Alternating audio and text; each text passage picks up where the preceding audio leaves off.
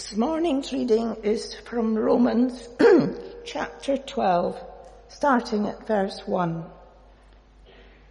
Therefore, I urge you, brothers and sisters, in view of God's mercy, to offer your bodies as a living sacrifice, holy and pleasing to God. This is your true and proper worship. Do not conform to the pattern of this world but be transformed by the renewing of your mind. Then you will be able to test and approve what God's will is, his good, pleasing and perfect will. For by the grace given me, I say to every one of you, do not think of yourself more highly than you ought, but rather think of yourself with sober judgment in accordance with the faith God has distributed to each of you. For just as each of us has one body with many members, and these members do not all have the same function, so in Christ we, though many, form one body, and each member belongs to all the others. We have different gifts according to the grace given to each of us. If your gift is prophesying, then prophesy in accordance with your faith. If it is serving, then serve. If it is teaching, then teach. If it is to encourage, then give encouragement. If it is giving, then give generously. If it is to lead, do it diligently. If it is to show mercy, do it cheerfully. Amen, and thanks be to God.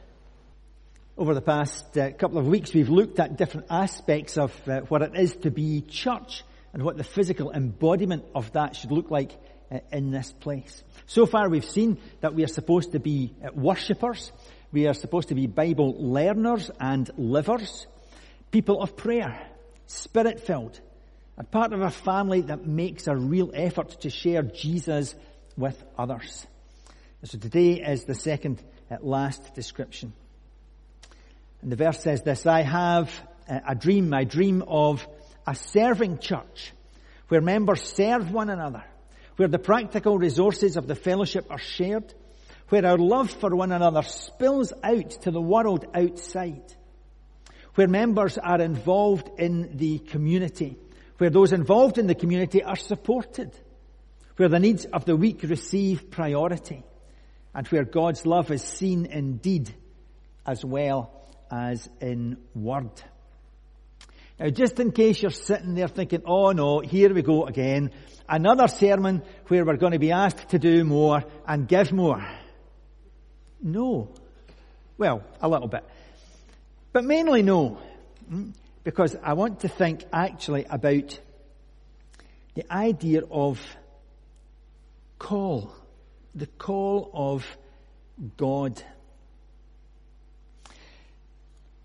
We understand that kind of in terms of the Church of Scotland as a minister is called to a congregation, congregation has the right of call and all of that kind of stuff. We get that idea that there's a, a, a transaction, if you like, that, that takes place uh, in, in that sense. And you have to um, pray that both lots get that right. But there's, there's much more to it than that. That's how we kind of understand it in terms of, of the, the church but the concept and the purpose of a divine call is not something that we create. It's something that God puts within us. Throughout history, God has called people to Him and called people to serve Him.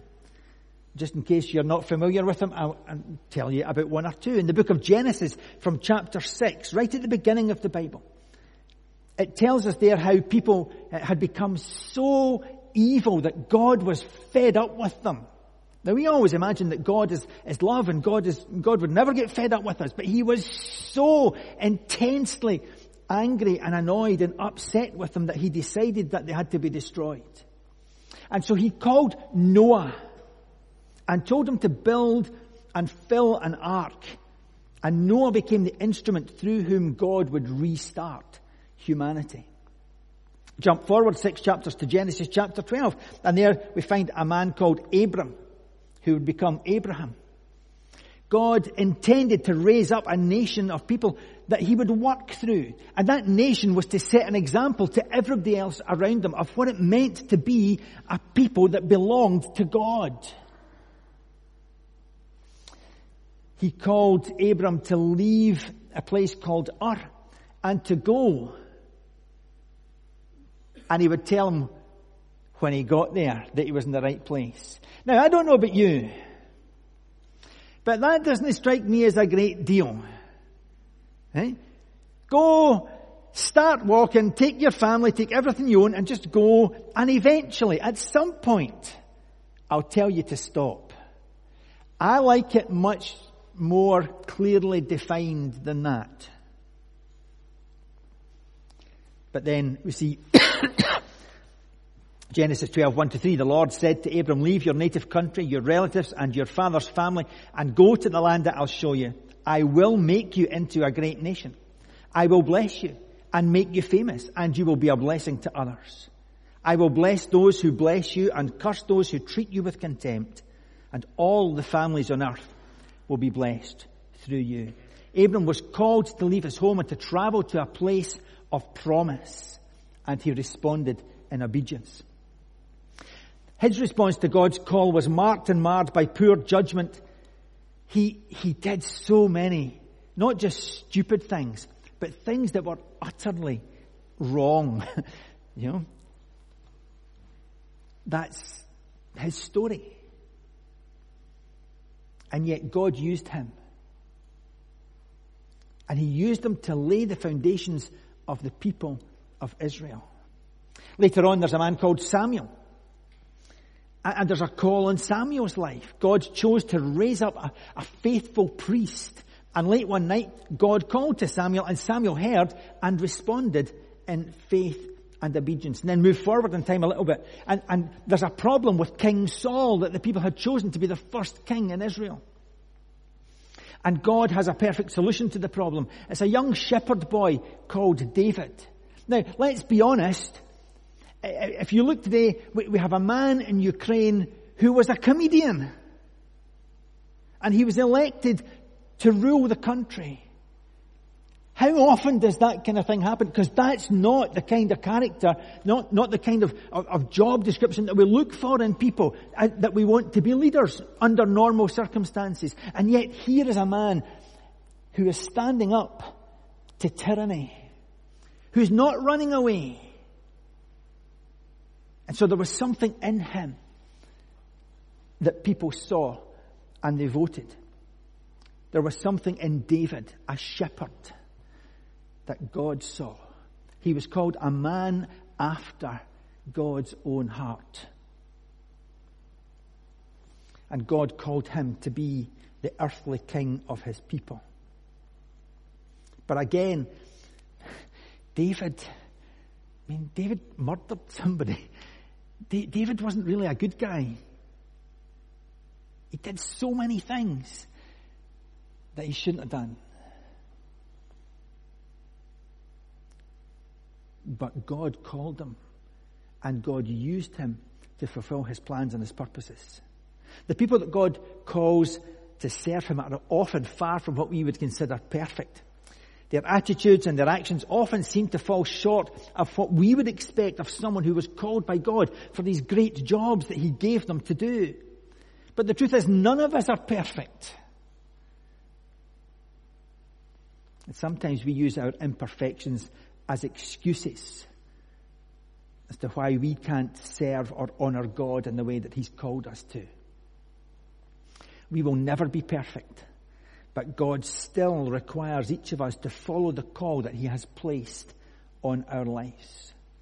In the Bible, there are uh, many other examples of where God calls people to accomplish His plans and purposes. The Old Testament is filled with passages that describe different leaders, prophets, and kings who were called by God for different reasons. We don't have time to look at them, you'll be glad to know maybe. But the calling of the patriarchs, Isaac and Jacob, or the calling of the judges, Deborah, Gideon, Samson, my favorite left-handed Ehud, The calling of the prophets, Isaiah, Jeremiah, Ezekiel, Daniel, Hosea, Amos, Micah, Joel, Obadiah, Nahum, Habakkuk, Zephaniah, Haggai, Zechariah, and Malachi. All of them different, all of them coming with a different message, all of them called by God for their time and their place. What about the New Testament? God calls Mary to be the mother of Jesus. Joseph, Elizabeth, John the Baptist, or how Jesus called his disciples.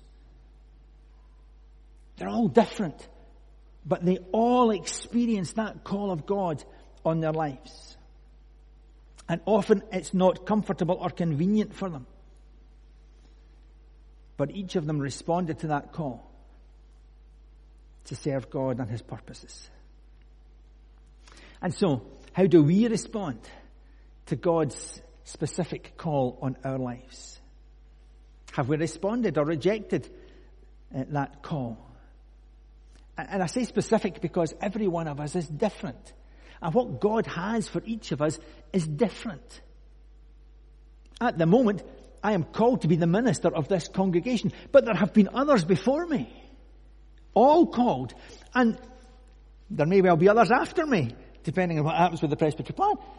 Um, but, but, but you know what I mean? We, we are called for a season, to a place, to a time, to a people, to a, to a role. And it can change over time. But God's call is something that we need to be aware of and to respond to. The New Testament records how Paul was called to be an apostle of Jesus. And in chapter 4 of Ephesians, he goes on to describe how God calls people in different ways. He says some are called to be apostles or prophets or evangelists or pastors or teachers. Each of us might have a different call, a different gifting, but the purpose is the same. Those who are called by God have a responsibility to do His work, and that is to build up the church and to bring God's kingdom rule to society. That is what we're called to do. There are other lists uh, of roles. Those are not the only ones. And for Paul, that calling was not a final destination, it was a journey. The call of God requires commitment and it requires us to move forward in faith. In Philippians 3, uh, 13 and 14, uh, he says, No, dear brothers and sisters, I've not achieved it, but I focus on this one thing. Forgetting the past and looking forward to what lies ahead, I press on to reach the, the race and receive the heavenly prize for which God, through Christ Jesus, is calling us.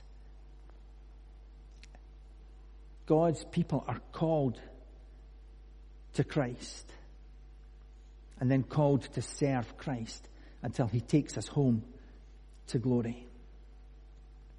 The Bible uses the word call and calling in different uh, theological ways. The words are used in connection with appointment, with destiny, with election, with holiness, with invitation, with naming of ownership, vocation, and worship. And the New Testament picks up all of these ideas and, and, and, even takes them further, particularly in the writings of Peter and Paul.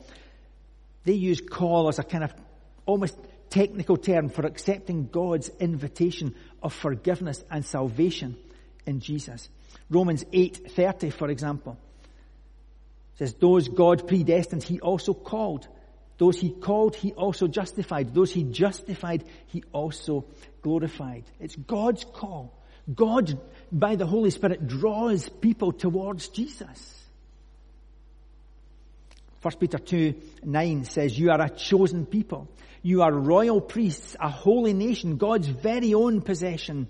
As a result, you can show others the goodness of God, for He called you out of the darkness and into His wonderful light.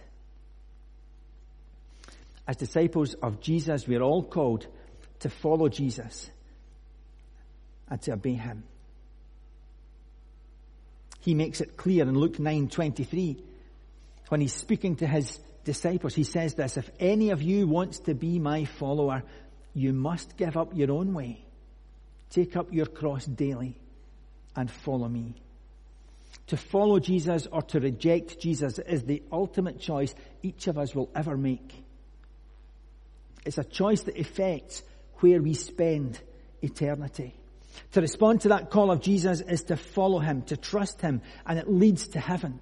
To reject that call of Jesus, to, to ignore Him, to trust in the things of the world. Instead, it leads to hell.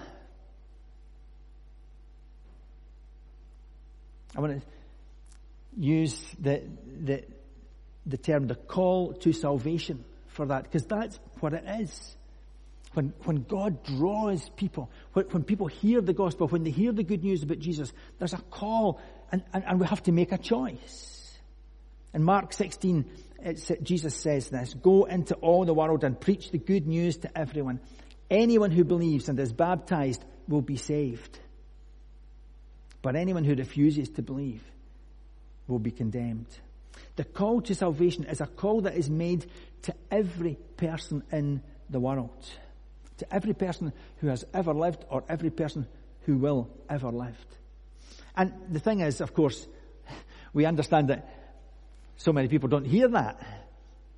And there's big questions about that. But nevertheless, God expects us, His people, to be telling other people about Jesus. It's their call uh, to accept that Jesus is Lord and Savior. To accept that He has dealt with our sin at the cross. It's the call to express our belief by repenting and by turning away from sin. How does that call come to people? Well, as I said, it comes sometimes through just a conversation with a Christian friend. Sometimes it comes through something that we say or do or hear in church. It might come as we simply sit down and read the Bible. So many people have come to faith by, by trying to prove that the Bible is wrong and they sit down to read it and all of a sudden they come face to face in confrontation with Jesus. Lots of different ways in which God deals with a person's conscience that they need to be right with Him. For 2,000 years and until Jesus comes back, that call of salvation has been made first by him, then by his disciples, and then by every generation of Christians. And we need to be sharing that call with our, our community. And then there's a call to sanctification. The word sanctify means to be set apart. The Old Testament uses it to refer both to, to things and to people that were set apart by God for a specific purpose. Sanctification is it's a, it's a big word that we bandy about in church. It's actually about leaving behind the habits and the attitudes and the actions that are, are wrong in God's sight. It's about trying our best with His help to become more and more like Jesus. And it's something that we all struggle with. I mean, any Christian who tells you that they don't struggle with that isn't being honest. We all struggle with it. Because we're human. We're selfish. We put our own wants, our own needs, our own desires first so often. And the world that we live in seems to approve and embrace many traits and characteristics that God has said are not right.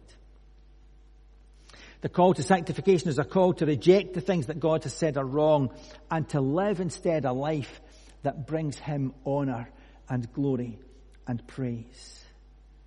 We're called to embrace the character, the concern, the consistency of life demonstrated by Jesus. We're saved from the consequences of our sins, but it doesn't give us a license to keep on sinning. The call to sanctification is a call to live a changed life, a new life, a born again life, a spirit filled life. The Holy Spirit begins that call to sanctification in our lives, and then He helps us to become more like Jesus. Every time we are confronted with our sin, every time we become aware of a better way to live or to think or to act, every time we experience a desire to be more like Jesus, we are responding to the call to sanctification. And then lastly, there is also a call to service. If you're a believer, you have been called to serve God. Serving doesn't save you. Christ's sacrifice on the cross saves you. Our service is a response to His mercy, to His love, His kindness in saving us in the first place. And how we choose to serve Him is a reflection of how much we love Him. Of how thankful we are that we have been forgiven. Of how thankful we are that because of what Jesus has done for us, we are assured a future with Him.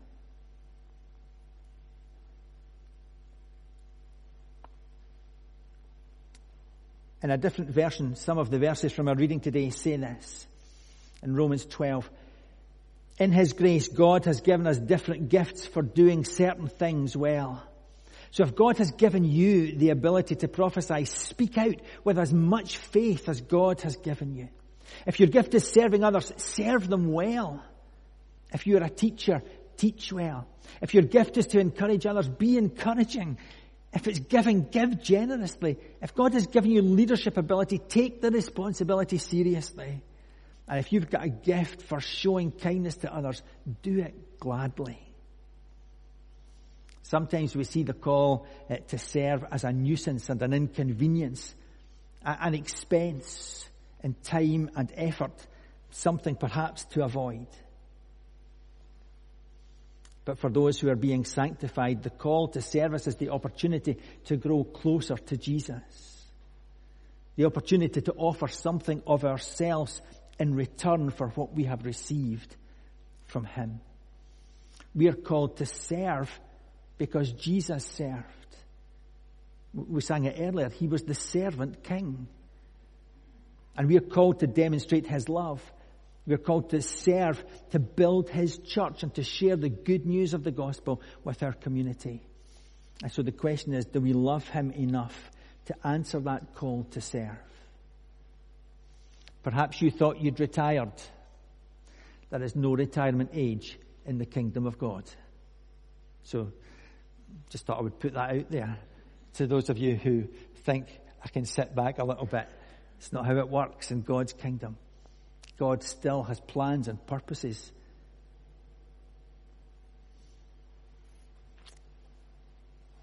I think somebody said, if I'm not dead, he's not finished.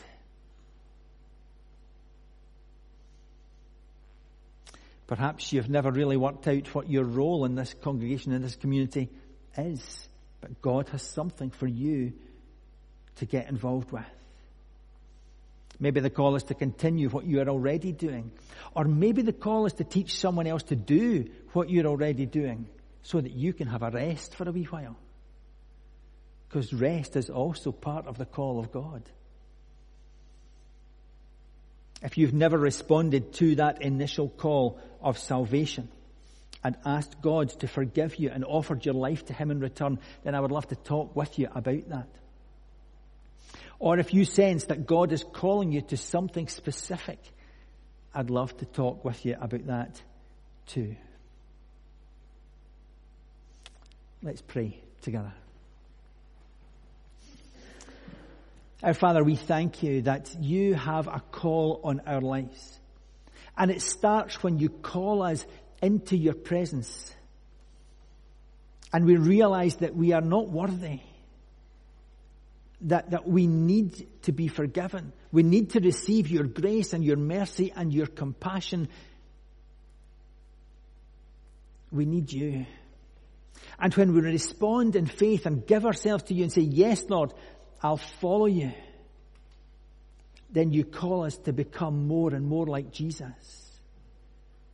You call us to specific places at specific times, to our workplaces to our homes, to the places where we meet friends and acquaintances.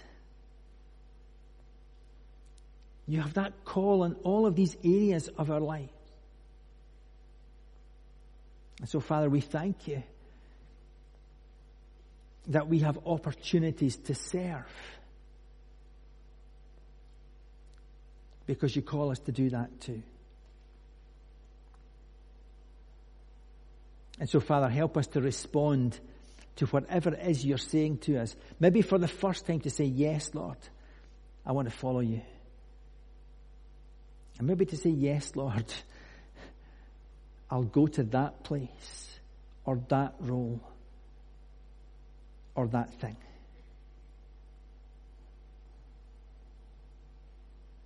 We thank you, Father, that when you call us to something, you equip us for the task that you've called us to. And so we don't need to be worried about it. We don't need to be frightened of it. We can trust you. Just as we spoke about all of these people from the Old Testament through into the New Testament, these people that you called. And, and they, they would be worried and anxious. Gideon hiding from his enemies. And you said, Gideon, I want you to go and fight them. I don't know how I would have responded to that. But Father, we thank you that Gideon responded with faith and defeated the enemies. And throughout history, we thank you there have been people who have responded to your call with obedience and faith. And so we are here today because people shared the good news of the gospel with us.